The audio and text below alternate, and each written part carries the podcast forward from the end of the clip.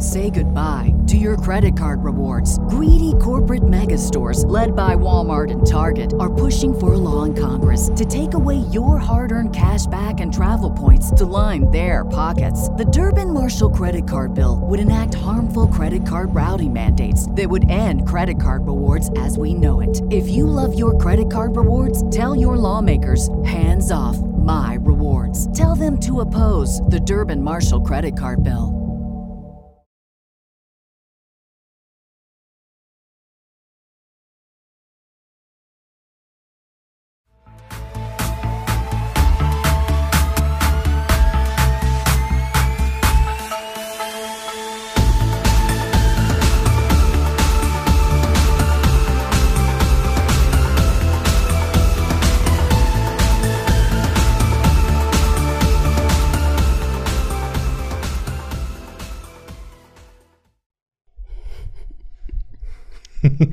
Hello and welcome to the show.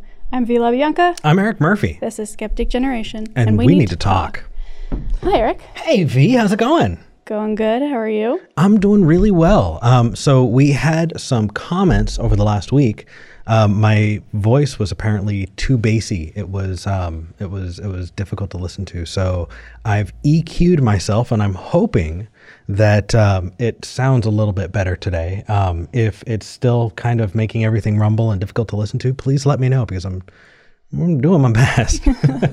Yeah, it's a delicate it's a delicate balance and we don't know if we got it right until you give us feedback. yeah, Or I- preferably don't because then we know that it's correct. If nobody's giving us feedback on the audio, we're golden. True enough. Um, but just so you know, if uh, some people do accuse me of boosting the bass, I actually have a huge. I'm I'm, I'm pushing down the bass on my voice quite a bit. Um, so mm. anyway, Um, so, a couple of things before we get started. Uh, first, this is the last weekend for you to buy our January merch at a discounted price. So, if you want to throw that up there, yes, I do. um, we are giving everything $2 off to celebrate season two and the start of 2022. That goes away in February, so everything will be bumped up a couple of bucks. Still going to be very affordable, but you know if you want to save a little bit, now's the time to do that. You can find those links um, directly on our uh, YouTube page, which is super fun. Um, also, we are excited. We and by we I mean me because hopefully We are excited. next week um, we're gonna be releasing a collab with somebody. And yeah. I am so excited about this. I was asked to participate in a video. Um, it's very different than anything I've done before, very different than anything the other content creator has done before. Um, but we're both really passionate about it, really excited about it, and we had to record the whole damn thing twice. Yeah. So hopefully, if it passes all copyright checks and everything, that should be out first week of February. Um, I will let y'all know as soon as I know, and that will be posted in the community tab. Uh, so definitely keep an eye out for that. yeah. Super excited. um, and then finally, I did want to make a note. Uh, last week we got a troll caller, um, and honestly, you guys, be patient with us. The they change their voices. If we're if we're hearing that somebody might be like modulating their voice or using a voice changer, that's a big red flag, and we might not even let them on.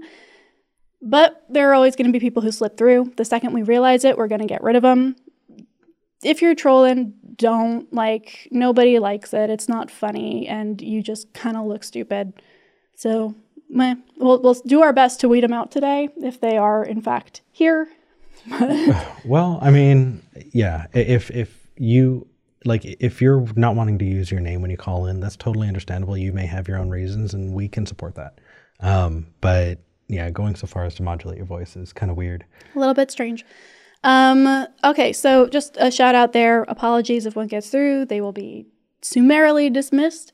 Um, and if you're thinking about it, mm, don't go jerk off by yourself instead. Um, all right, so before we get started, call the show at 585 526 8774. That's 585 Lemurf. Or you can contact us using our tiny link, tiny.cc slash call SG. Both of those bump you right over to our call screeners, um, and they will take, take care of you and get you set up. Yeah. Um, and as always, or do you want to do the? No. Okay. I don't know what you're doing. Sure. As always, this show is brought to you by you. Your support is what keeps us going. Um, we we've been uh, well people have been tightening their belts lately, and it's totally understandable. It's the beginning of the uh, of a new year, and uh, we totally support it. Uh, there are people who sent us messages saying, "Hey, I've had to pull my Patreon, um, not because I don't support you guys, but because I just can't afford it," and that is totally understandable. It's totally okay. If you like what we do and you want to support us, there are other ways that you can, like hitting the subscribe button, hit, hitting the subscribe button, hitting the like button, um, hitting the bell. You want to throw out the Patreon page? I will, just not yet. No, I want them to see me. um, hitting the bell um, to get notified when we put out new videos. Uh, those are all ways that the algorithm can get to see us and we can get out to more people. Um, and that really does help. If you do uh, want to support us, or if you're just like, you know what, screw that, I just don't want to get the the uh, ads. Um, we don't choose the ads. We don't put them in. We can either opt yes, we want to, you know, monetize, or no. Um, but if you're just tired of it and you want to get a, an ad free version of this uh, stream, or if you want to get ad free versions of the podcast, uh, you can go to patreon.com slash skeptic generation. That's patreon.com slash skeptic generation. Uh, there we do we, we put out those ad free versions. We also do different perks for different levels. Um, people have asked us, you know, well, you know, one of the things we do is we'll put your name in the end credits as you know one of the people who helps make this show happen. Um, we do that once a month because things fluctuate throughout the month, and so if you have become a patron this month, you can expect your name in the credits next episode. Um, let me see. Is there anything else? I don't think so. I think we can jump into calls. Do we have Chris all lined up? Uh, well, we can take Chris. I don't have their lower third because I have not typed it in yet, but we can take them. All right. Chris in Connecticut, welcome to the show. You're talk, you, know, you want to talk a little bit about philosophical conversations today? Yeah. Hi, guys. Um, Hi. So, yeah, long time no talk. Um, I don't know if you guys remember me. I think I called in like when the show was kind of brand new, and we were talking a little bit about my crazy evangelical boss. Um, I remember you. so, yeah. Yeah, so happy update on that. I just um, set my defense date. So in April, I will officially be Dr. Chris. Nice. So I wanted to share that with you Congratulations. Yay. Oh, Thank you.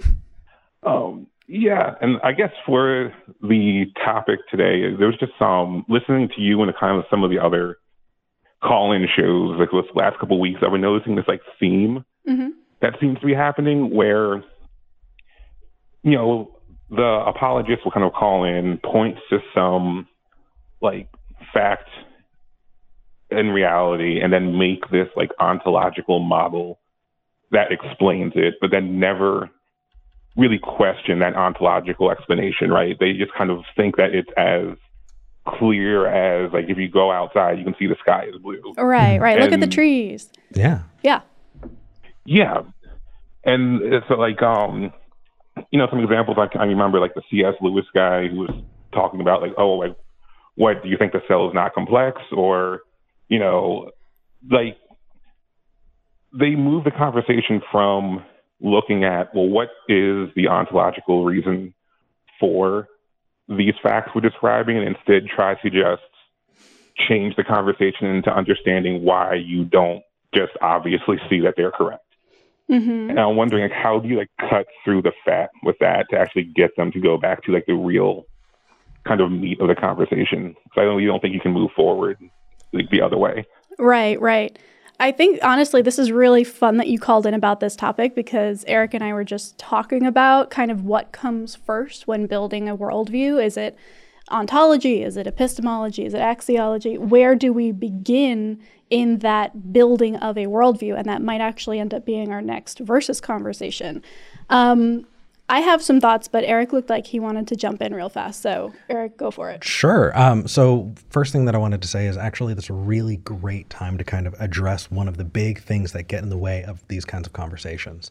And that is the difference between um, an honest and dishonest interlocutor and an honest and dishonest tactic.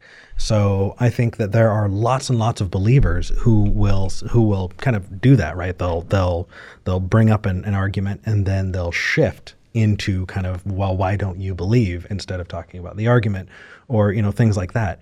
I think that the tactic itself does not lend itself to solving any of the problems or having a meaningful discussion. So i would say it's a dishonest tactic but I, that doesn't mean that the interlocutor the person who's giving that tactic recognizes that. It doesn't mean that they know it, and it doesn't mean that they're trying to do that purposefully to mislead you.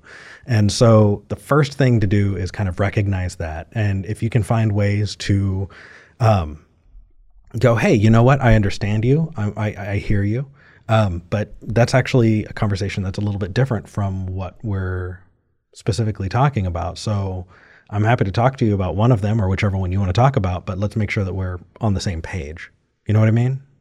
Um, often that will clear it up. I, I've seen lots and lots of possibly great discussions devolve into yelling matches because no one was willing to do that one step, and that could have been all the, all, all the difference they needed to move forward and have a productive discussion.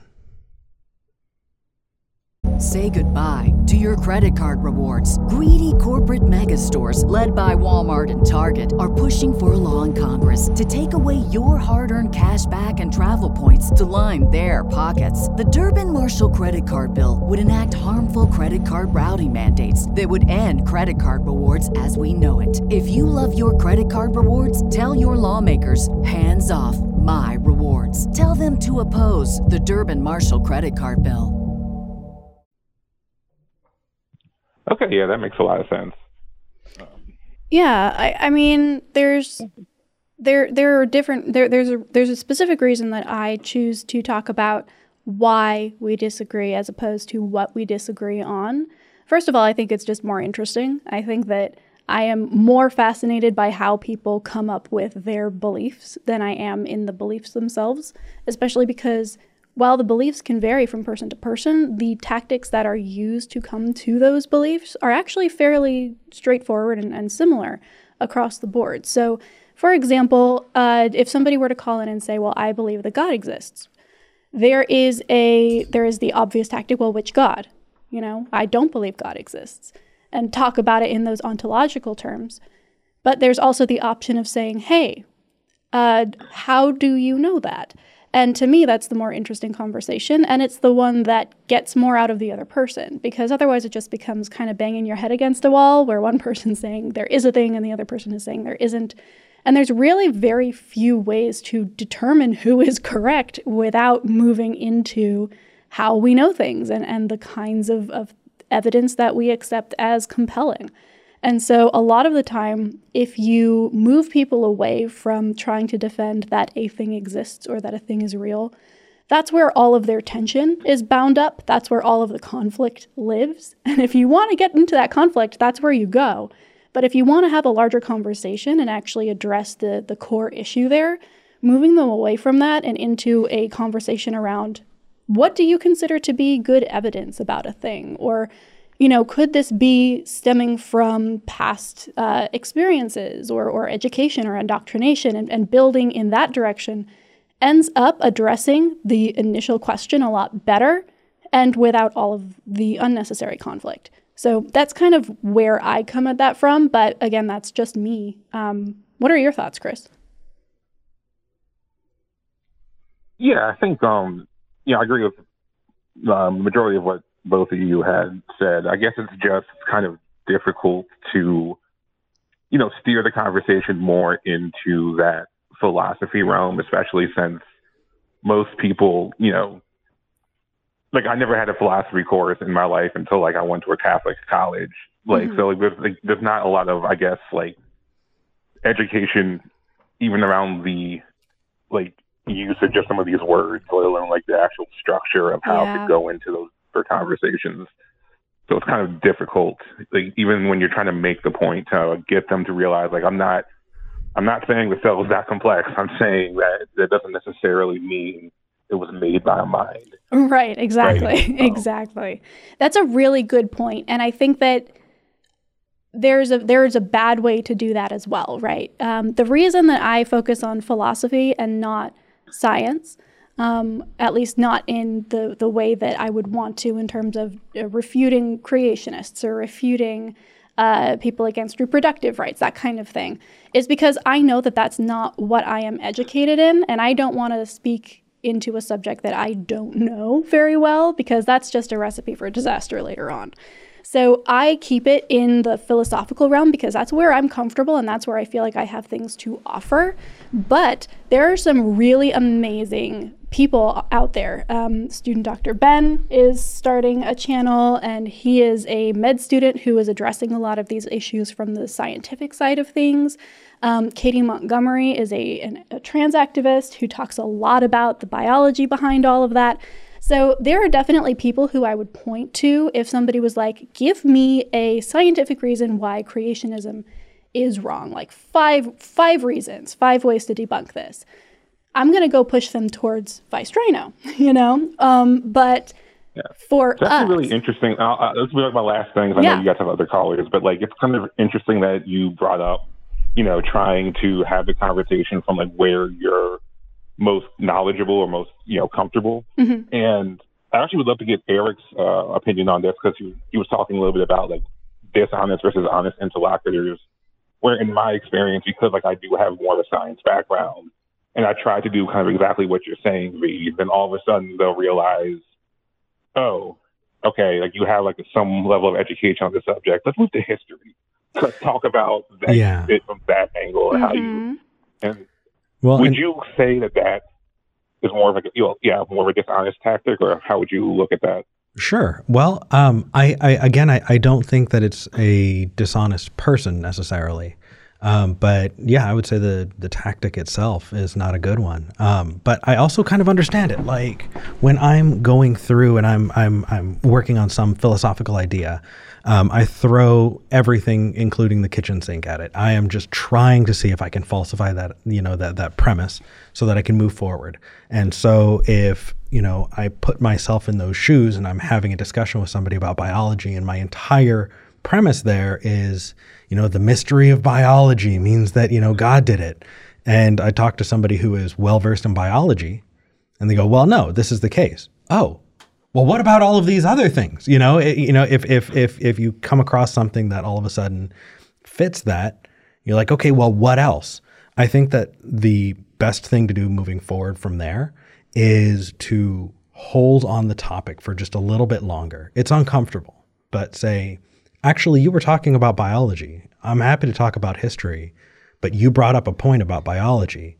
I answered that. Do you still think that biology holds this key that you were talking about?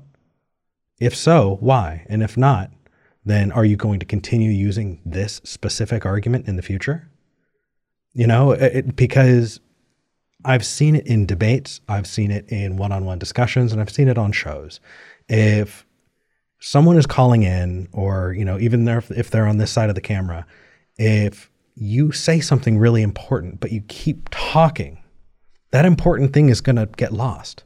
You know, you, you don't get the chance to hammer it home. And if it's really a big deal, it deserves that little bit of extra time to hammer home because people otherwise are just going to, uh, okay, okay, on to the next thing. And they don't realize that you just fucking answered them, you know? um, mm-hmm. So I would say that, you know, in those discussions in really any format that I've seen, if you're having a talk with somebody and, you know, you sufficiently respond and they want to change the topic, call it out. You don't need to be mean. Don't say, "Oh, you're changing the topic." Say, "Oh, well, it sounds like you want to talk about something else. I just want to make sure that we're done talking about this." I answered you. Did that suffice? Was that answer enough to convince you that you were wrong about this one thing? You know, like make it super clear because that forces them to stop for just a second and recognize that they have to think about that for a little bit. You know what I mean? Yeah, it definitely makes a lot of sense. Yeah. All right. Well, thanks, guys. Um, I'll just get off the line now. Um, love what you do. Keep it up, and I'll keep tuning in. Thank oh, you so much, Chris, you. and congratulations on that degree. Yeah, congrats. Thank you. All right, have a good one. Bye. You too. Oh my goodness. You say I, I don't understand how people say congrats and not congrats. You say a number of words weird. I do. I do. It's it's probably from the fact that I have lived on every single quadrant of the US at some point in my life. Well, you, you said you were doing a collab, which is the way I've only way I've ever heard it said, and but you call it a collab. I just put I, I guess I put syllables on the wrong Em- yeah, emphasis on the wrong among syllables. Yeah. Yeah. um, something like that. Uh, yeah, so there is a lot of uh, open space on our call line right now. So if you would like to give us a call and chat with us about anything, uh, feel free to reach out at 585-526-8774. Yeah, we don't want to. We don't want to vamp. Uh, we don't have a lot of callers. Come on, guys. Uh, if, if now's the time, if you want to call in, you're probably going to get through. Just make sure it's something that's worth talking about. That it's something we can dialogue about. Absolutely. Uh, in the meantime, let's talk with Bree, actually. Bree Oh. has a uh, question about essential oils. Oh no. Yeah, Bree, welcome to the show. Hi. Hi. Thanks. As always, I love to give you guys the hard questions that Love it. immediately set off a, a, a, a storm. I am happy to take on essential oils. Yeah, let's All let's right, do it. What do you guys think about essential oils? Good, bad, smells nice. Um, Say goodbye to your credit card rewards. Greedy corporate mega stores, led by Walmart and Target, are pushing for a law in Congress to take away your hard earned cash back and travel points to line their pockets. The Durbin Marshall credit card bill would enact harmful credit card routing mandates that would end credit card rewards as we know it. If you love your credit card rewards, tell your lawmakers hands off my rewards. Tell them to oppose the Durbin Marshall credit card bill. As humans, we're naturally driven by the search for better. But when it comes to hiring, the best way to search for a candidate isn't to search at all. Don't search, match with Indeed. When I was looking to hire someone, it was so slow and overwhelming. I wish I had used Indeed. If you need to hire, you need Indeed. Indeed is your matching and hiring platform with over 350 million global monthly visitors, according to Indeed data, and a matching engine that helps you find quality candidates fast. Ditch the busy work. Use Indeed for scheduling, screening, and messaging so you can connect with candidates faster. And Indeed doesn't just help you hire faster. 93% of employers agree Indeed delivers the highest quality matches compared to other job sites, according to a recent Indeed survey. And listeners of this show will get a $75 sponsored job credit to get your jobs more visibility at Indeed.com slash podcast. That's Indeed.com slash podcast. Terms and conditions apply. I don't know. What, what all do people claim about them? They make all kinds of weird medical They claims, which I'm really- assuming you guys do not believe in. No, they really, really do. And for me, I think I think they s- I think some of them smell nice. I think that I'm kind of bummed there are like four options and that's it. Like they kind of like did the four and then they're like, okay, we're done now. I guess that's just that's just what we're getting. Um, but uh, yeah, the the claims around what uh, what they can do in terms of healing like medical issues or you know on the more wooey end even uh, you know more supernatural type things or like opening opening your your your third eye or your chakra or whatever like I, I don't understand why people need that additional level of incentive to do something like make yourself a nice bath that smells like lavender. Like that's that's reason enough to get lavender essential oil. You don't need to believe it's also like, you know, stimulating your root chakra. Well, Yeah. it's it it's kind of interesting. I I feel like it taps into this paranoia that a lot of people have when it comes to medicine. And I don't think that uh-huh. We are doing a good enough job and, and we're constantly working on it. But um, you know, if you belong to any group that doesn't get listened to by doctors, you know, which is most groups, um, you know, then you find that you need to take your own medical needs into your own hands. And when you do that, it creates this kind of specter of, oh my gosh, okay, what if I can't trust my doctor? You know, and so then it moves into, you know, this space where there's no real um, you know, body to decide, okay, you know, this is um, a, a legitimate treatment and this one is is illegitimate. And I believe that you know um, that whole essential oils thing. That's where it lives. That's where its roots are, and that's why it's so damn dangerous because people will say, "Oh, you know, I was using the lavender oil, and um, you know, I didn't realize it, but uh, you know, um, I, within a week, my bunions went away, or whatever." We're just describing all these random properties to lavender oil. I yeah, like well, I, I, I, mean, yeah, Yeah, yeah. you know, or or people going, well, you know, this uh, this this extract um, has antiseptic properties, and so instead of you know cleaning my wound, I'm going to rub essential oils into my wound, and then you have people who wind up getting really bad infections, people who wind up needing to have you know drastic things done at the hospitals because they've really hurt themselves, or in the worst case, um, you know, uh, encourage people to not seek medical treatment when they absolutely need to, which causes people to die. Um, I'd be really interested in hearing callers who support this essential oil stuff because I, I got to say, you know, not only do we have a, you know, have a set of treatments that many of which we know don't work. Others we don't have enough information to know whether they work, and they're being touted as you know sometimes supplements, which is which is better than replacements, but often as replacements to medical care. And- Also, there are a lot of uh, supplements that actually interact with real medications. So it's also very dangerous if you're taking, for example, St. John's wort, which is just a plant, and people pitch it as like, oh, it'll help you sleep or it'll relax you or whatever.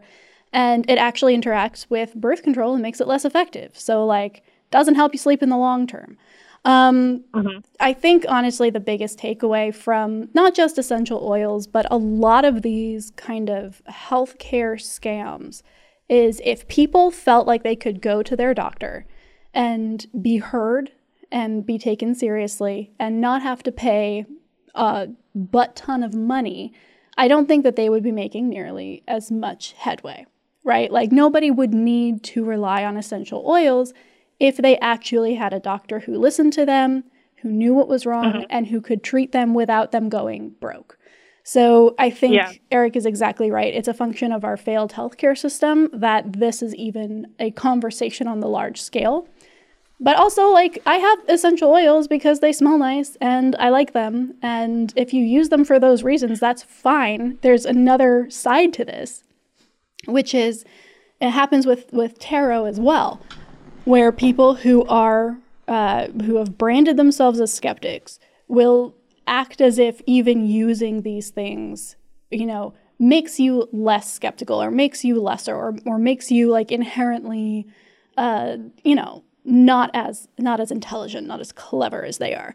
And that's also not accurate because it's a lot of it's it's realizing, okay, this is a tool. How am I using it? Am I attributing to it things that cannot be backed up by evidence? Okay, that's a problem. Am I using this to better my life in some objective way that is not making supernatural claims or medical claims or things like that, then sure, nothing is inherently immoral. Essential oils are not inherently bad. Nothing is inherently bad. It's just how you mm-hmm. use that thing that then could be helpful or harmful. And so if you hear that somebody in your life is using essential oils, definitely, you know, figure out what that means. Could that Yeah. could mean a bunch of different things, but don't jump straight into, oh, I can't believe you're one of those wooey people who don't go to the doctor ever, right? yeah, th- th- there was someone in the chat who said, "I use cannabis oil and it works." yeah, that's For well, for what? That's what. What does it work for?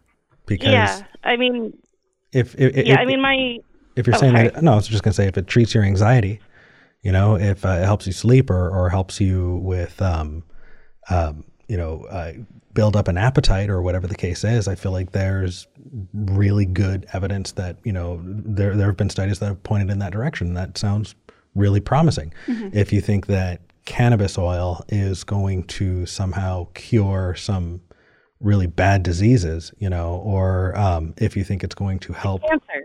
like Heard cancer. that claim before. Yeah, um, I, I- I've also heard people saying that you know, oh well, it, it can help with uh, degenerative um, things like Alzheimer's and dementia, And I just have not seen evidence that has been convincing to me of that. And so just because you say cannabis oil works, for what?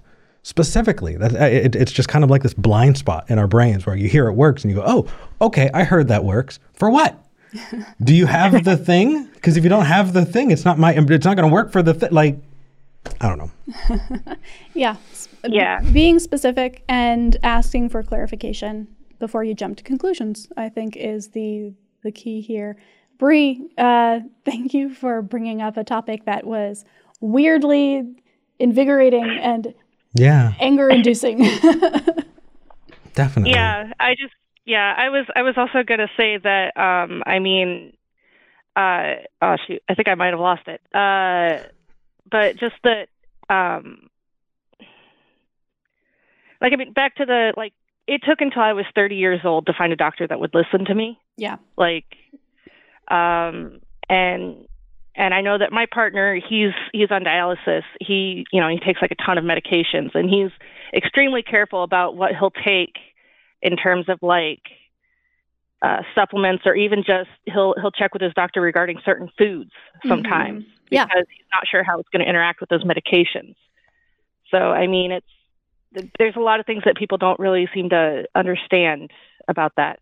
Yeah. Uh, oh, that's what I wanted to ask. Uh, v, where do you get your essential oils from? Do you get it from like a store or from like an MLM? No, definitely not an MLM. At least I hope not. I do know that most of them are not things I buy. Uh, there was a period in time where I think people intuited that I liked them, and so people just buy them for me. Like I've gotten little kits of essential oils from like five different family members over the course of the last year or two. And I'm like, "I- I'll take them. Like, can never have enough, I guess. Okay. But I, I mean, for a while, you were kind of that hipster at the coffee shop. I shop. was. who, I was you know, definitely. with- I was more in that hipster vibe for a little bit. Yeah. Had a lot of life coach Yeah. friends. yeah, Uh-huh. yeah. That's that's yeah. Oof. Yeah, but uh, yeah, most of the ones I have now are.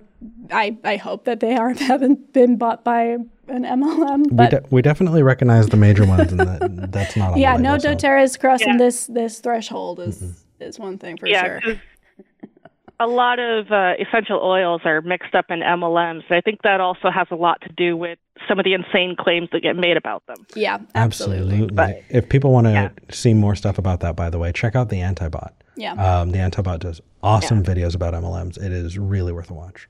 okay. Thank you so much, Bree. Thank you, Bree. Thanks for taking my call. Bye. Bye. Nope, don't drop. Oh, right. Sorry. okay. Oh, well, all right. That, that that that. I'm sorry about that. Okay. Well, uh, we are going to talk with Chris in New Jersey next. Chris has questions around consciousness, which I think is a harken back to the last couple conversations we've had on this show. Okay. Chris, welcome to the show. Thank you. Happy Sunday. Thank you. Happy Sunday. What did you want to talk about? Or wait, no, V, you brought it up already. Yeah, let's talk about consciousness. What are your thoughts?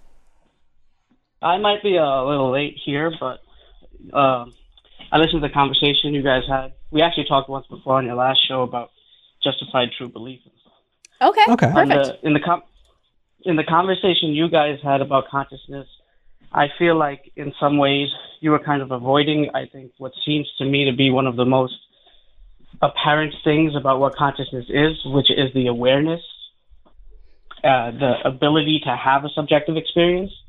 Like we touched, you touched on it in qualia, Mhm. but but I feel like a lot of more of the focus you guys had was on the processing ability of of sensory information, and I don't really think that that that serves true to what consciousness really is. Interesting. Okay. So you you would say consciousness is the ability to have a subjective experience. Correct. Okay. Interesting. So when I when when I go ahead, I'm sorry. no, go for it. So like when I think about like these uh, elusive terms like consciousness or spiritual, I just think of like what's the most common denominator, and I think like the reason that most people would colloquially agree that plants are not conscious, whereas animals are, whereas machines aren't, even though they can process information, whereas humans are, is that ability, that inner feeling of of uh, having that subjective experience. Okay, can we? I'm I'm trying to like I'm trying to process that. So, what other things fit into that category? Like I can say that my eyeballs give me the ability to see. So, would your consciousness give you the ability to like like that? Or do you mean like like, like how can we use that to better understand consciousness? Because it sounds really good, but I'm trying to put it into action, and it sounds like it's carrying this implicit piece that consciousness exists kind of ontologically, like there's an organ attached to consciousness. Um, and I, I, I just want to make sure that we're on the same page, or you know, wh- where are you going? Right, and these are muddy waters, and I want to try to avoid like a soul of the gaps here, which, right, like Right. which it, it leaves room for if we're being honest. But you know, it's like that's not an easy, that's not an explanation. But I also think they're kind of like two different questions, which is one is how is consciousness formed, which could come about through you know uh, a very um, intricate processing ability. Who knows that eventually, like that'll unlock the conscious state and what consciousness is. So what I'm referring to right now and what I said is what consciousness really is, which is the ability to have that subjective experience. Okay, so is an unconscious person conscious by that definition? Because they can, I- they're just not currently. I think that uh, the term conscious is misused there when it should be like wakeful. Okay. So like we call it conscious and unconscious. I think that's just the wrong term to use. I agree with that. And I think that So was I- part of the conversation we had where we're trying to parse unconscious versus not conscious. And I think I think using conscious as like awake or not awake is it, it, we risk running into the um, equivocation fallacy there because we're talking about two different things that happen to have the same word and they're they're connected but one means are you awake and aware of your surroundings or not and the other is the concept of the capability of being awake and aware of your surroundings Well, I don't know.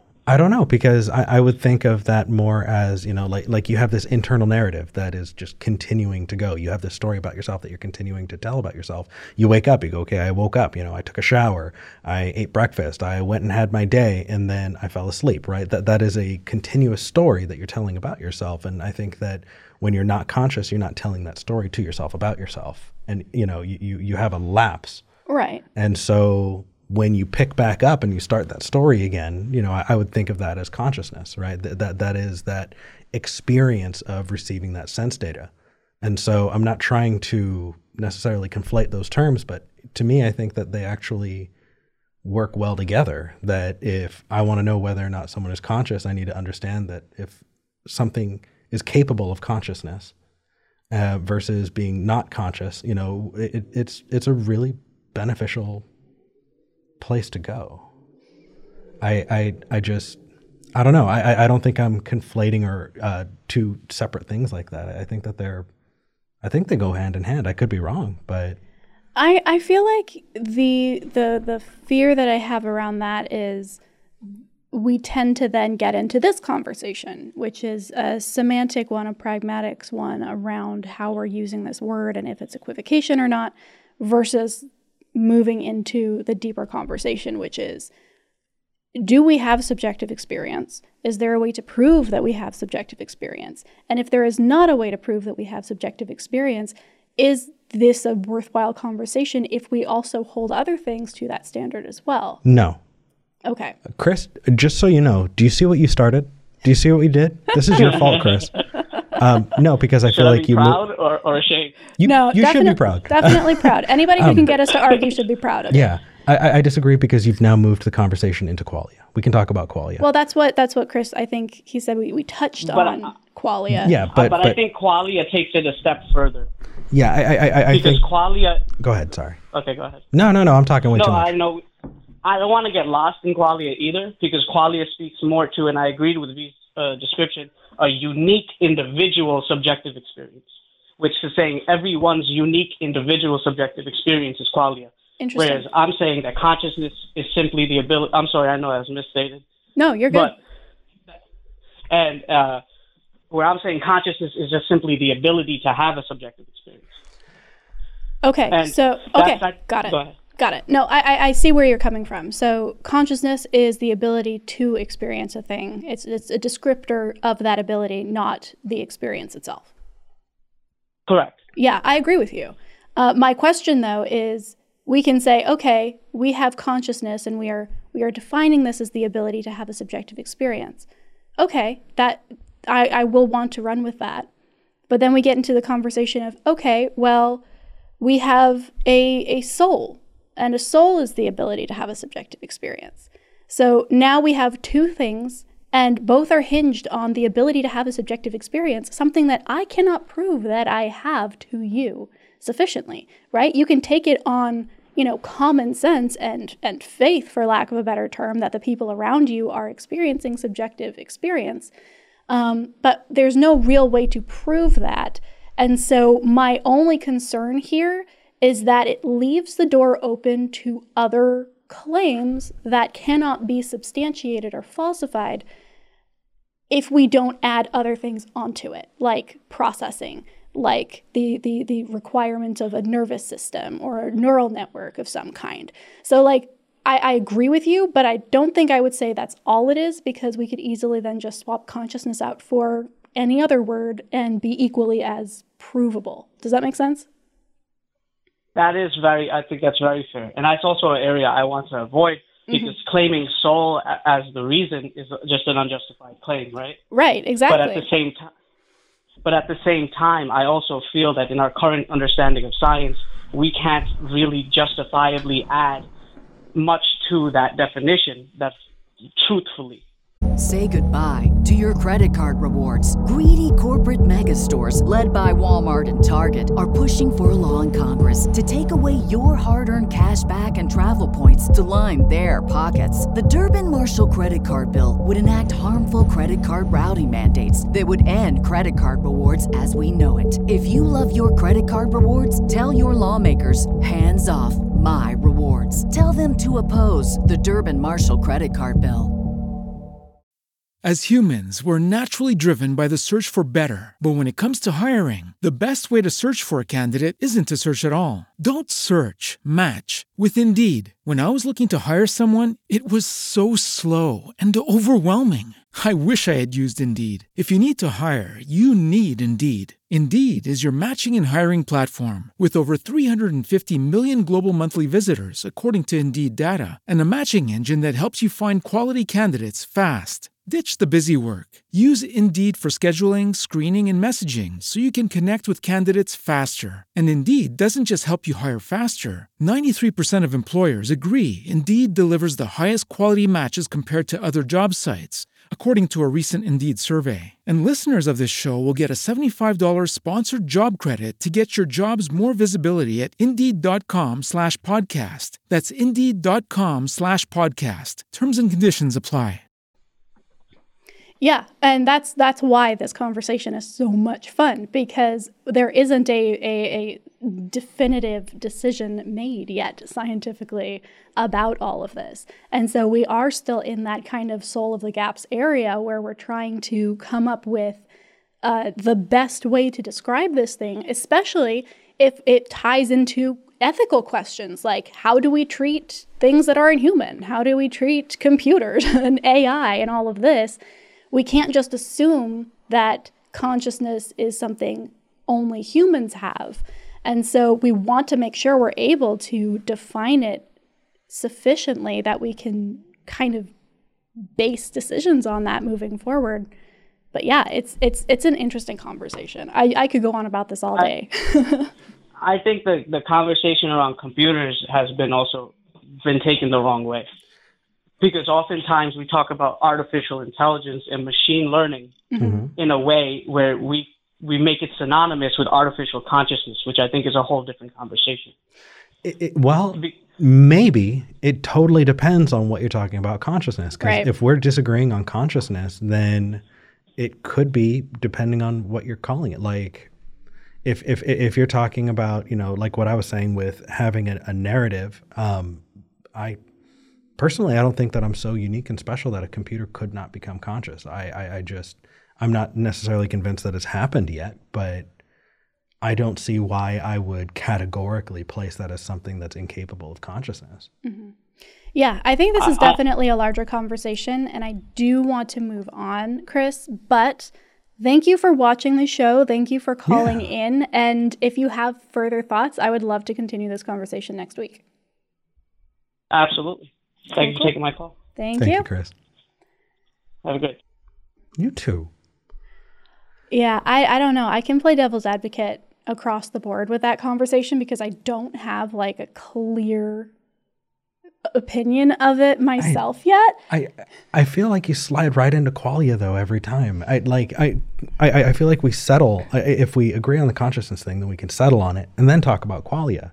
But when it gets dr- qualia gets dragged into consciousness like that, then we need to unpack consciousness again. And it feels like Well, it feels like uh, what what Chris was bringing to the table, the ability to have a subjective experience, is the ability to have what I would assume, and this might be my error, is qualia, because the other option is that it is not a unique subjective experience, and we are all experiencing the same things. In which case, that feels weirder to me and less intuitive. Not saying it's wrong, but if we can agree that subjective experience is a component of consciousness, a, a crucial component, then there really feel to me only two options. Either that subjective experience is actually truly subjective and unique to the individual, which would be qualia, or it's not unique to the individual, in which case we enter this kind of panpsychism. I- I, like- I- I- I disagree because I think you're using that in in in a weird way. You know, if, if we're talking about driving a car, the experience of driving is part of driving a car. And then we're taking that experience and going, well, then it's just as important as the wheels and the, you know, the uh, the engine and the doors and the hood and the and, and the boot and, and and the headlights. And so we need to include that when we're talking about a car the the experience of driving it. No, I- I- like you can drive a car, yes, but if you're listing out the parts of a car, you're not going to list that out in the same way. And I feel like we treat qualia as an experience that is treated as a thing. It goes in the list of car parts instead of in a this is what happens when you have a car. You know what I mean? So when you're talking about existence that way, you're treating it as a as as as a almost as a noun instead of a verb. Sorry, existence? Sorry, consciousness or qualia. This, uh, You're treating it as kind of a noun instead of a verb, and that's what's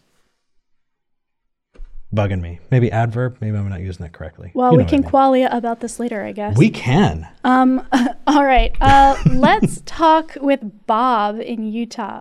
I'm really excited about this call, Bob, because I have only recently been diving into this and I agree with you. And I think we're on the same page here.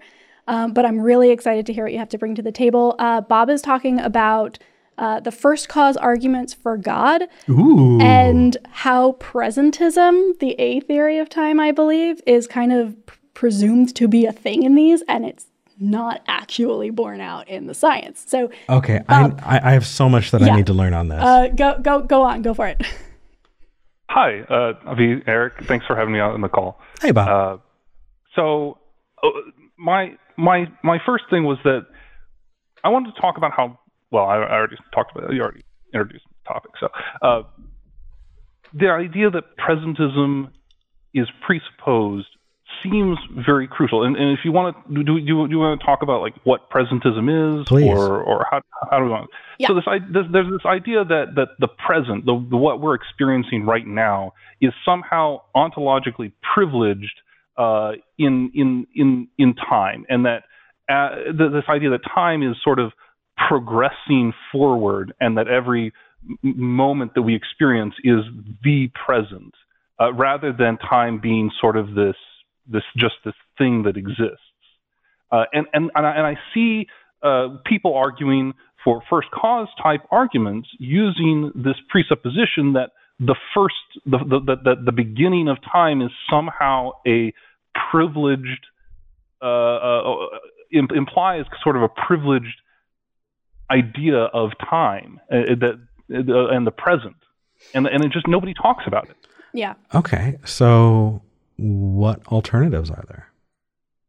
Well, the alternative would be eternalism, or there's some other uh, ideas called like the growing block. But the, the, the, eternalism is, is is the main one that I that I would kind of I think is is philosophically interesting. Okay, so um, so that is, if, if if I believe that we are experiencing the present moment, um, yeah. and that it is moving forwards, uh, moving forward in time, um, yeah. is that nullified by eternalism? Well, so our perception of time is largely due to the fact that our brains and our our bodies are, are, are embedded in the universe. And when you think of, of time as just kind of another dimension, you, you instead think of the universe as as a shape. And and and time is just one dimension of that shape anyway, that's that's not. I, I could go off on a whole tangent on that. But. Yeah. So I I want to I want to maybe uh, break this down just a little bit more, Bob. I think you did a good job there. Um, and oh, sorry. Forgive me if I'm not quite getting that. This is still something that is relatively new for me as well, but it's exciting. So essentially, the two primary options here are a theory of time, which is presentism, and B theory of time, which is closer to the concept of eternalism, and actually is more borne out. I believe the uh, the uh, theory of relativity actually leans towards the B theory of time, and t- tends to throw some some some question marks up there if we're trying to get to the A, A theory of time. Is that correct? It, it absolutely does, and, yeah. and, and, honestly, it's actually borne out in, in pretty much all of our physics because um, a, a, lot of our physics uh, uh, representations, all our physics representations have this property of, of time reversibility, or at least as far as I understand, that's the case. And the, the, the, the time reversibility basically just means that given uh, the, the, the physics works forwards and backwards, uh, there's no privileged uh, uh, reference frame that we can find in the physics for really? time. Um, like like like time time is just it's just another dimension, and the relationship between between points in space time is represented in the laws of physics as we understand them. So I um, I, I, I I got to push back because I'm so confused. My understanding of time isn't that it's a dimension; it's that it is intrinsically you know, on the same. Um, it's on. It, it's it's intrinsically tied to um, energy and matter, and I wouldn't say that matter is a dimension. I wouldn't say that energy is a dimension, but I would say that those things are related to each other. When you adjust one, you you are necessarily adjusting another. And I understand well, that intellectually I could you know, run calculations and, and, and move things backwards. But just because I can run a calculation hypothetically does not mean that that hypothetical is borne out in reality. It just means that you're able to run the hypothetical. And so when you talk about time going backwards, it's it's it's almost like for me, if if somebody said, Eric, you're experiencing the color blue, we can shift it, right? And the light is moving, you know, the photons are bouncing off of whatever you're looking at and are hitting your eye. And we can talk about that. And that's all kind of a progression in one direction.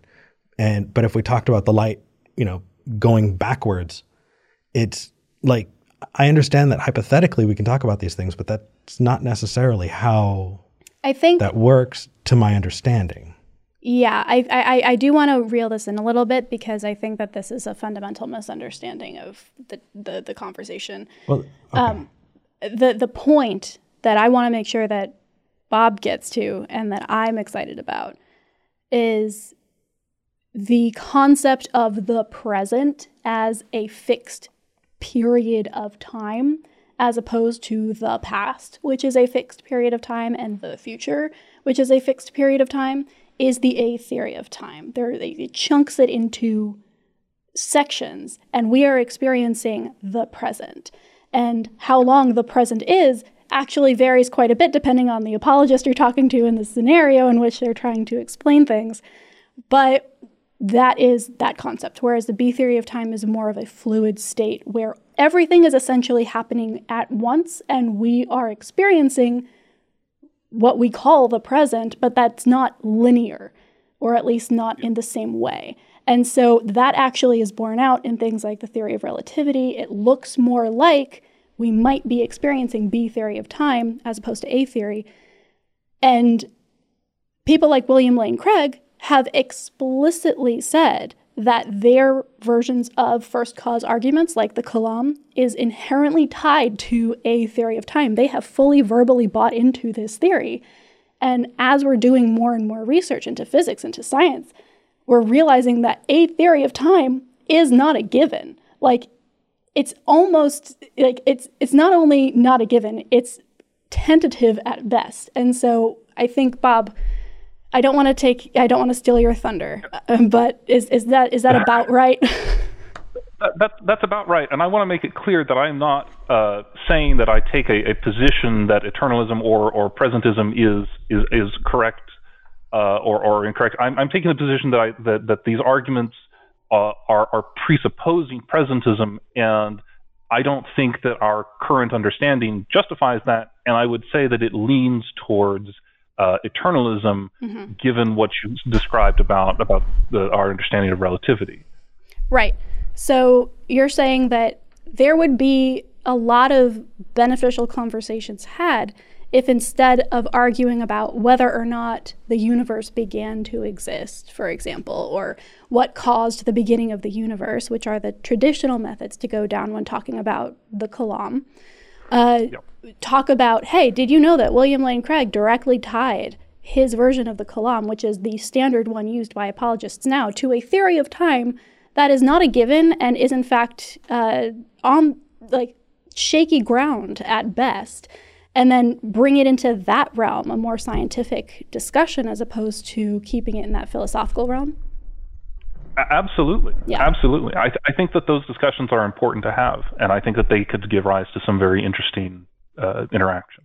I am so excited for for the next person who wants to argue about first cause to call into this show because this has been something I've been sitting on for so long. I've been this has been the smoking gun in my pocket. Really? And I am so excited to have this conversation with somebody who thinks that they can defend the A theory of time. Um, if you are interested in learning more about this, Paulogia did an episode on this and it laid it out really nicely. I'll make sure it's linked in the description uh, of this video. I know that this got a little bit heady, um, but Bob, thank you for calling in. That made my day, honestly. Well, it's been wonderful talking with you. Thank you so much. Yeah, thank you, you too. Bye. Bye. oh my gosh. It's a it's a it's a it's a mind trip for sure.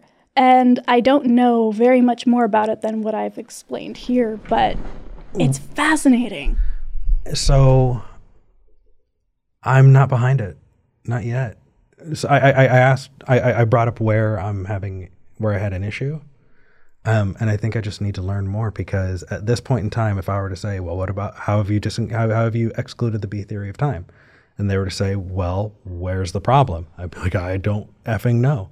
Um, so I would I would definitely be out of my depth if I were to take that position without knowing and understanding and accepting more. Mm-hmm. Uh, because right now I just do not have that info. Like I have so many questions about causality, um, you know, but like yeah, ju- ju- just the, the the way that those things were phrased were being treated in ways that I'm not used to things being phrased, and mm-hmm. that's not necessarily a bad thing. But I'm also not willing to grant that maybe the phrasing is causing something to be tangentially true and being taken as, you know, more than anyway. Anyway, I'm, I'm getting way off base, but I want to learn more about it. If uh, you guys in the chat uh, have more information or have something that's uh, not, you know, huge, um, like, you know, may, maybe a mini doc or something that I can read, send it to contactskepticgeneration at gmail.com because I would love to read it. yeah. And honestly, like, first of all, be patient with Eric. Eric just had his entire concept of time questioned. So that's enough to make anybody feel weird. It is. It but is. also, I love the fact that you're like, hey, I've been part of this conversation. I'm not convinced yet. I'm not going to say that you're wrong or that it's not accurate but before I come to a conclusion, I'm going to go look into this myself. Yeah, absolutely. Which is a, all that we want to do here. And and for people who are wondering, I'm not angry when I get this way. It's because I'm excited about the topic and I want to push more. Um, but I know it can come off that way. Anyway. Uh, Yeah. Uh, Shannon Q is in the chat, by the way. Hey, Shannon. Welcome, Shannon. Nice to see you. Um, all right. So, Eric, you called out the chat uh, for having a uh, co- conversation around cannabis oil. And you were oh, like, no. good for what? What does it work for? And it looks like Joanne uh, is calling in about what it's good for. okay. So I'm going to let you take this one. Okay. Joanne in Florida. Thank you for calling in. Uh, thank you for taking my call. Okay. So, um, what's going on? Well, first of all, am I allowed to be on this show? I'm not in your generation. I'm an older person. Hey, Joanne, anybody who wants to be on this show is automatically part of the skeptic generation. Yeah, it's um, it, it, Okay. it's it's not an age thing. It's more of um, a, It's a- not a person, it's an idea. I'm, I'm sorry. I couldn't help It's, it. it's it's it's a state of mind. It's Yeah. a state of mind. I feel like I've labeled plenty of people who have a specific state of mind similarly. So you're good. Okay. So, um, I just wanted to say um, the guy said um, uh, cannabis, said something about cannabis oil, and I'm not sure what he was talking about there. There's something called cannabinoid. I look up to pronounce it. C A N N A B I N O I D, and that's uh, T H um, Tetrahydrocannabinol. oil. And huh? Oh, sorry. I, I thought you were talking about something. Okay, go ahead. Um, it is CBD oil, and it doesn't get you high. It is really great for calming anxiety. It is great, and I think some people use it for pain as well. Um, I don't have any uh, physical pain, so I don't need I- that. But uh, for anxiety, it works great. I so I I, I think we're going to be fine there. My my my contention isn't that. My I I I'm coming up against people who have made really Oh, I- really radical medical claims about about cannabis. I Um, understand. I you know. Yeah, like I, I- I'm not saying that it's useless. I'm, you know, there are uses, I know. but but w- w- when we kind of say that, you know, well, it's useful in this specific case, some people just hear, well, it works, and so they maybe put it in places where it doesn't belong. Um. Oh, go ahead. Say goodbye to your credit card rewards. Greedy corporate mega stores, led by Walmart and Target, are pushing for a law in Congress to take away your hard earned cash back and travel points to line their pockets. The Durbin Marshall credit card bill would enact harmful credit card routing mandates that would end credit card rewards as we know it. If you love your credit card rewards, tell your lawmakers hands off my rewards. Tell them to oppose the Durbin Marshall credit card bill. As humans, we're naturally driven by the search for better. But when it comes to hiring, the best way to search for a candidate isn't to search at all. Don't search, match with Indeed. When I was looking to hire someone, it was so slow and overwhelming. I wish I had used Indeed. If you need to hire, you need Indeed. Indeed is your matching and hiring platform with over 350 million global monthly visitors, according to Indeed data, and a matching engine that helps you find quality candidates fast. Ditch the busy work. Use Indeed for scheduling, screening, and messaging so you can connect with candidates faster. And Indeed doesn't just help you hire faster. 93% of employers agree Indeed delivers the highest quality matches compared to other job sites, according to a recent Indeed survey. And listeners of this show will get a $75 sponsored job credit to get your jobs more visibility at Indeed.com slash podcast. That's Indeed.com slash podcast. Terms and conditions apply. Yeah, I understand. I don't uh, subscribe to any. Um, I, I'm really skeptical about all kinds of um, food fads and drug, Good. you know, fads and and that sort of thing. But um, I have tried this, and it does work. And there's, uh, you know, so many people have anxiety now. I just, you know, I think it's helpful. So. Absolutely. I, I do too. I actually, when I lived in Portland, I did a lot of uh, uh, CBD specifically. Um, I would go and get CBD honey from a local uh, farmer's market. And at the time, I was unmedicated for any kind of mental health issue. I couldn't get medication. I couldn't afford it. And so it really was very useful for me. Um, so, yeah, there are definitely untapped opportunities around cannabis specifically, just because the way it's regulated prohibits experimentation and research. So I am sure that the more we dive into this, as soon as as it's being uh, legalized across the board, we're going to start finding some really interesting things. Um, but I'm glad you found something that works for your anxiety. I've been there, and mm-hmm. it's really really good to have something to help with. Yeah. Yes, I have found it so, and um, well, as long as I'm recommending stuff, I'm going to recommend the keto diet. That was something else I was skeptical skeptical about, and it uh, helped me a lot. It's more, wow. it's more for older people, though. I think that you when no. your digestion starts breaking down, you know. Well, so so, so uh, actually, that's the point. It, actually, it's not an older person thing. My younger brothers are all on keto. Um, oh. I I am very worried. It looks really really wonky. Um, the things that they have eaten gross me out to no end.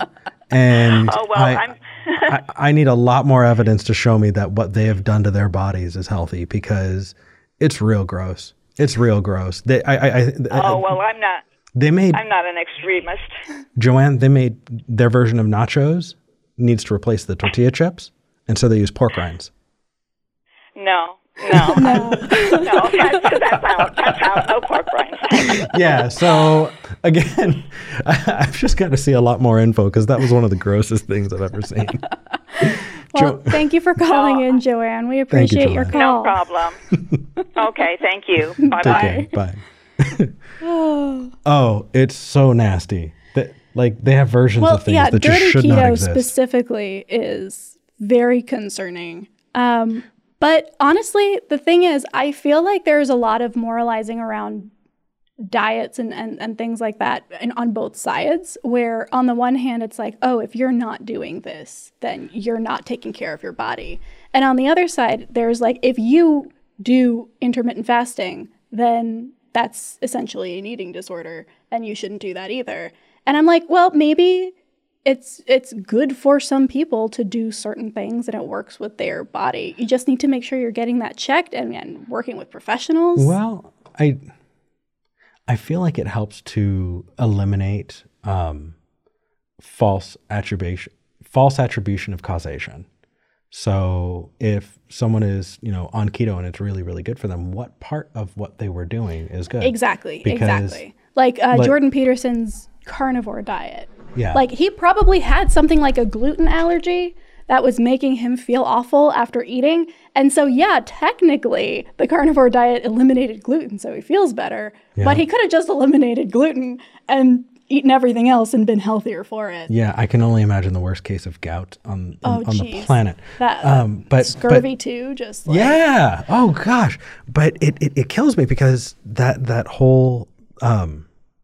Anyway, yeah, I I I said my piece. I could go on about it. I don't think it's dirty keto. I think it's technically keto.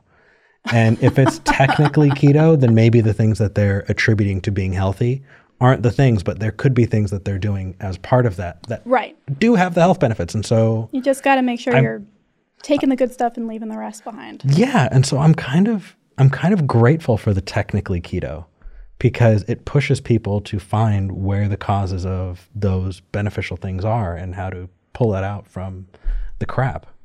Um, if I, that's it, if that's the approach, then yeah, I think that there's also just my brothers. Yeah, I don't. I, yeah. Anyway, m- right. my brothers do watch this show. I love you guys. I oh just it was gross. It was gross, and you feel, you should feel ashamed. All right, let's talk with Wolfos in Texas. Hey, there's a return caller. Yeah, Wolfos, welcome back to the show. Hey guys, thanks for taking my call. Hey, yeah, you have an interesting topic here the main character complex. Tell us a little bit about that. Well, I, I just started reading about it, and it's pretty interesting that we're all kind of our own protagonists in our own stories. Kind of relates back to self awareness mostly, but it just feels like most religion seems to be taking the not main character complex and putting their main character as their as their worship or what they're looking into as hmm. they're more of the NPC trying to get you to follow the main character. Absolutely. I like that description. That's really funny. Um, so is the main character complex? I haven't heard this before, but it sounds it sounds interesting. Is this a, a social theory? Is this a psychological theory? Where are you where are you reading about this? I, I was just looking into some a little bit of psychology before I actually was calling in. I was looking it up, and it just kind of popped up, and I read just a little bit, and I wondered if you guys had read anything about it, or it's more. It feels like it's a psychology or a just a new way to look at how you're looking at the world. Yeah, very interesting. I mean, it is that that trippy moment of realizing that your view of the world and your view of yourself is that you are the main character, but everyone else around you also thinks they're the main character, so there is no main character. Like it, it it's interesting yeah. because clearly this predates the act of storytelling, right? Like we we experienced this complex, this this viewpoint before we thought to tell stories. And so stories having a lead character is not so much something that is impacting our worldview, but probably rather the other way around, that the way we tell stories as a main character dealing with something is a function of that that worldview. So that's, uh, I'm going to have to think more about that. I would be very curious to see if there are other cultures that tell stories differently, or if there are cultures that emphasize that main character complex more than others. Um, it, like for example, there are there are cultures where they don't use right left; they use east west. They, they use the cardinal mm-hmm. directions instead of saying something is to my right because that centers the person. But the way that they describe things, they are in a world and it's not the world around them. And I feel like that probably would play very much into the concept of being the main character, being the protagonist. Yeah, that that makes a lot of sense. Yeah. Huh. See, I just think I think more people should take into consideration that they are their own main character, but so is everybody else. Mm-hmm. And it, it kind of plays into my worldview of empathy over anything else, essentially. I, I where I kind of take it is that um, I don't know the the the fact that none of us are special is one of the biggest things that alleviates my depression. Um, just just knowing that Absolutely. everybody else sees themselves as the main character takes a hell of a lot of pressure off of me. You know, when when you uh, see yourself as yeah. as as less than, you know, this the the, the hero of the story. Um, I don't know. It, it's it's. I feel like it's better for society. So I I don't necessarily think that the religious take on it that you know making God the main character and yourself an NPC is necessarily better or worse. It's just I don't know. I don't know because I'm not a religious person. I also don't think of myself as the main character, at least when I'm, you know, aware of it. That's fair, but w- when I'm in I'm in customer service, so I try to be I, I'm overly happy all the time. I'm trying to be that NPC in the other person's world that they're in. I'm trying to be that positive NPC that you can run into, uh-huh. yeah. have a positive experience with, and that's just a good mindset to be in when you're in customer services. You're definitely not the main character when you're standing behind that counter. Oh my gosh, that's really funny. I can put myself right in that position. I've done so many different customer service jobs, and that is exactly how that feels. It's like same thing every time. Hello, welcome. Can I help you with something? Yeah. um, yeah, absolutely. The one interesting thing, though, now that I'm kind of framing it in this way, back when I was a Christian, I struggled a lot because I didn't feel like the main character in my story. And that was really hard for me. Um, and it really took a lot of internal work and and self actualization after getting out um, to actually get me to a place where I felt like the main character and felt that autonomy because every single book I read, every single movie, I would always identify with the the quirky side character, right? Like, oh, they're the BFF, they're the the the funny, the, the comic relief. Like that's me. I'm not the main character. And it took me a really long time. And I never tied that to that concept of giving God that place of main character and assuming, oh, I just have like a non player role. But that's that's going to be something that's rattling around in my brain a little bit from uh, for the rest of the day, Wolf.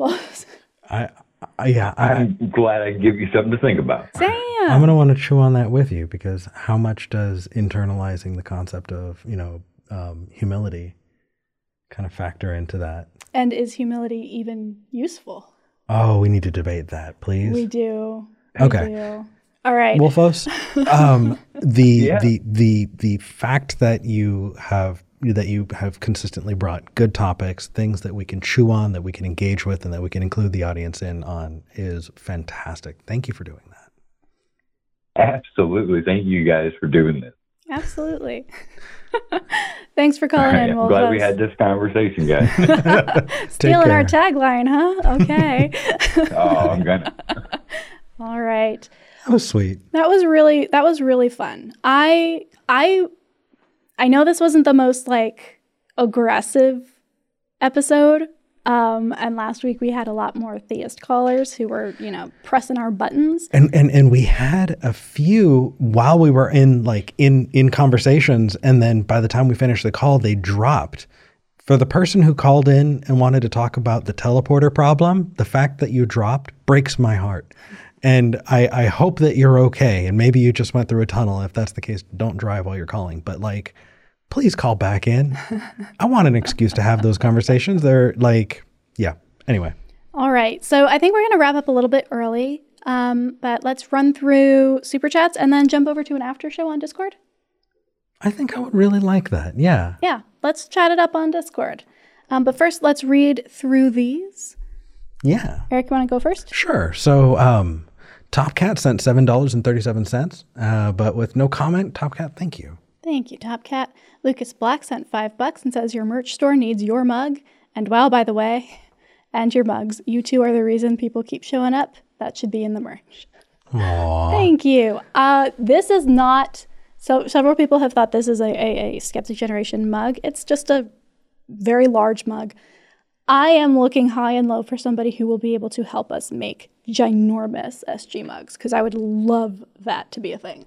That would be really, really neat. So if you make mugs and are willing to collaborate, get in touch, I guess. yeah. Uh, Amit Matthew sent 10 bucks and says, Have you heard of Project Blitz? How can we on the secular skeptic side find out if it is or isn't a conspiracy theory? Yes. Ooh, we need to dedicate some time to that. Project Blitz is something that um, deserves a lot more attention than I think we have the ability to, to give it, given our platform and the time. Well, here's here's the deal, Amit. Um, Project Blitz is real, and you can figure out whether or not it's a conspiracy theory by reading the documents that were written by the people who started Project Blitz, explicitly laying out exactly how the different laws would impact the various areas of social life that they disagreed with. And for those of you who don't know what Project Blitz is, I highly encourage you to check out Allison Gill at the um, American Atheists. Uh, she has been doing some amazing work here. She talked at it about it at um, AACon in 2019. Essentially, there is a coalition of religious uh, Republican uh, leaders who are uh, actively and have been for the last couple of years pushing bills to escalate into uh, essentially Christian supremacy uh, legally. Um, and it's documented. It is. I'm going to see if I can find it for you and maybe link that in the, the description as well if I can find that. But definitely not a conspiracy theory, unfortunately. Yeah. Bothell guy sent uh, two bucks and says, "What about dreams? Are dreams still subjective experience?" You know, I think that dreams do not fit neatly into a a narrative. Um, you know, where in the same way that you wake up in the morning and you you know certain events happen. Um, yes, you can remember your dreams, um, and they are your dreams. So I would say that's an experience. Um, but that's not necessarily I, I don't know i think i need to work on that more Can you get Wolfhouse off the oh my goodness absolutely yes Um, yeah, I think that honestly, Eric, I'm gonna I'm gonna say it. I think the narrative approach to consciousness is not a useful one. To identity, maybe. To the concept of, of self, sure, but consciousness, I don't think that it, it works well. And I think that dreams is one one area that it doesn't work very well. Okay, we're gonna have to talk about it. Yeah. And then Moldred gave us five bucks. Thank you. And says, don't underestimate the power of the placebo effect for people who want to get better. Yes and no. Uh, yes, as in there is such a thing as a placebo effect, and it can be useful for some things, but also I really would hesitate saying anything that even comes close to placebo effects work if you want to get better, because that then puts the emphasis on the person and whether or not they actually want to, and that feels like faith healing all over again. Yeah, it, th- there's a very specific kind of subcategory that can include things like sleep, anxiety, and pain management, where placebos can be very beneficial. But do you really want to advocate lying to somebody about what they're taking? Or I, I don't know. Uh, 60 Second Skeptic sent 10 Canadian says, Very important question. What's the worst movie you've ever watched, not counting Pure Flix stuff? Starcrash. Starcrash. 100%. In fact, I'm 90% sure that I may be going on God Awful Movies with Johnny Angel, who I watched it with initially. Mm-hmm. And we're, we might be reviewing that movie because it is so bad. It was amazing. Christopher Plummer plays the Emperor of the Universe, and he phones it in because he really only wanted a trip to Italy. And so this was his excuse to go to Italy, and you can tell it's amazing. I I really don't know. I really don't know. If it gets bad enough, it kind of wraps around to being good again. Um, you know, it- movies like The Room, um, it, it, it's so bad it becomes a cult classic. Um, so I, I, I- guess I have to shoot for just a generally mediocre movie, but I forget them immediately because they're generally mediocre. I don't know. I feel like I'm putting too much emphasis on this, but I, I don't I can't think of one right now. I will I will do my best to get back. I I, I, I genuinely don't know. Anyway, Oh sorry. gosh. That's a good question. That's a good question. All right, you guys. Um, thank you so much for joining. If you are interested in chatting with us a little bit more informally, go check out our Discord. Um, that's tiny.cc slash SG Discord. Make sure the S and the G are capitalized. You can find us there. We'll be hanging out for a little bit. Um, Also, just so you know, people who are you know for all, all of these um, these super chats, they are going to our annual goal. Uh, we are hoping this year to get an editing computer and hopefully be able to hire an editor so that we don't have to try and do all of this back end work while hosting at the same time. Uh, we sincerely appreciate it. Thank you. yeah, absolutely. All right, Eric. Um, until next time. We're, We're glad, we, had, this talk. Oh, there's the outro.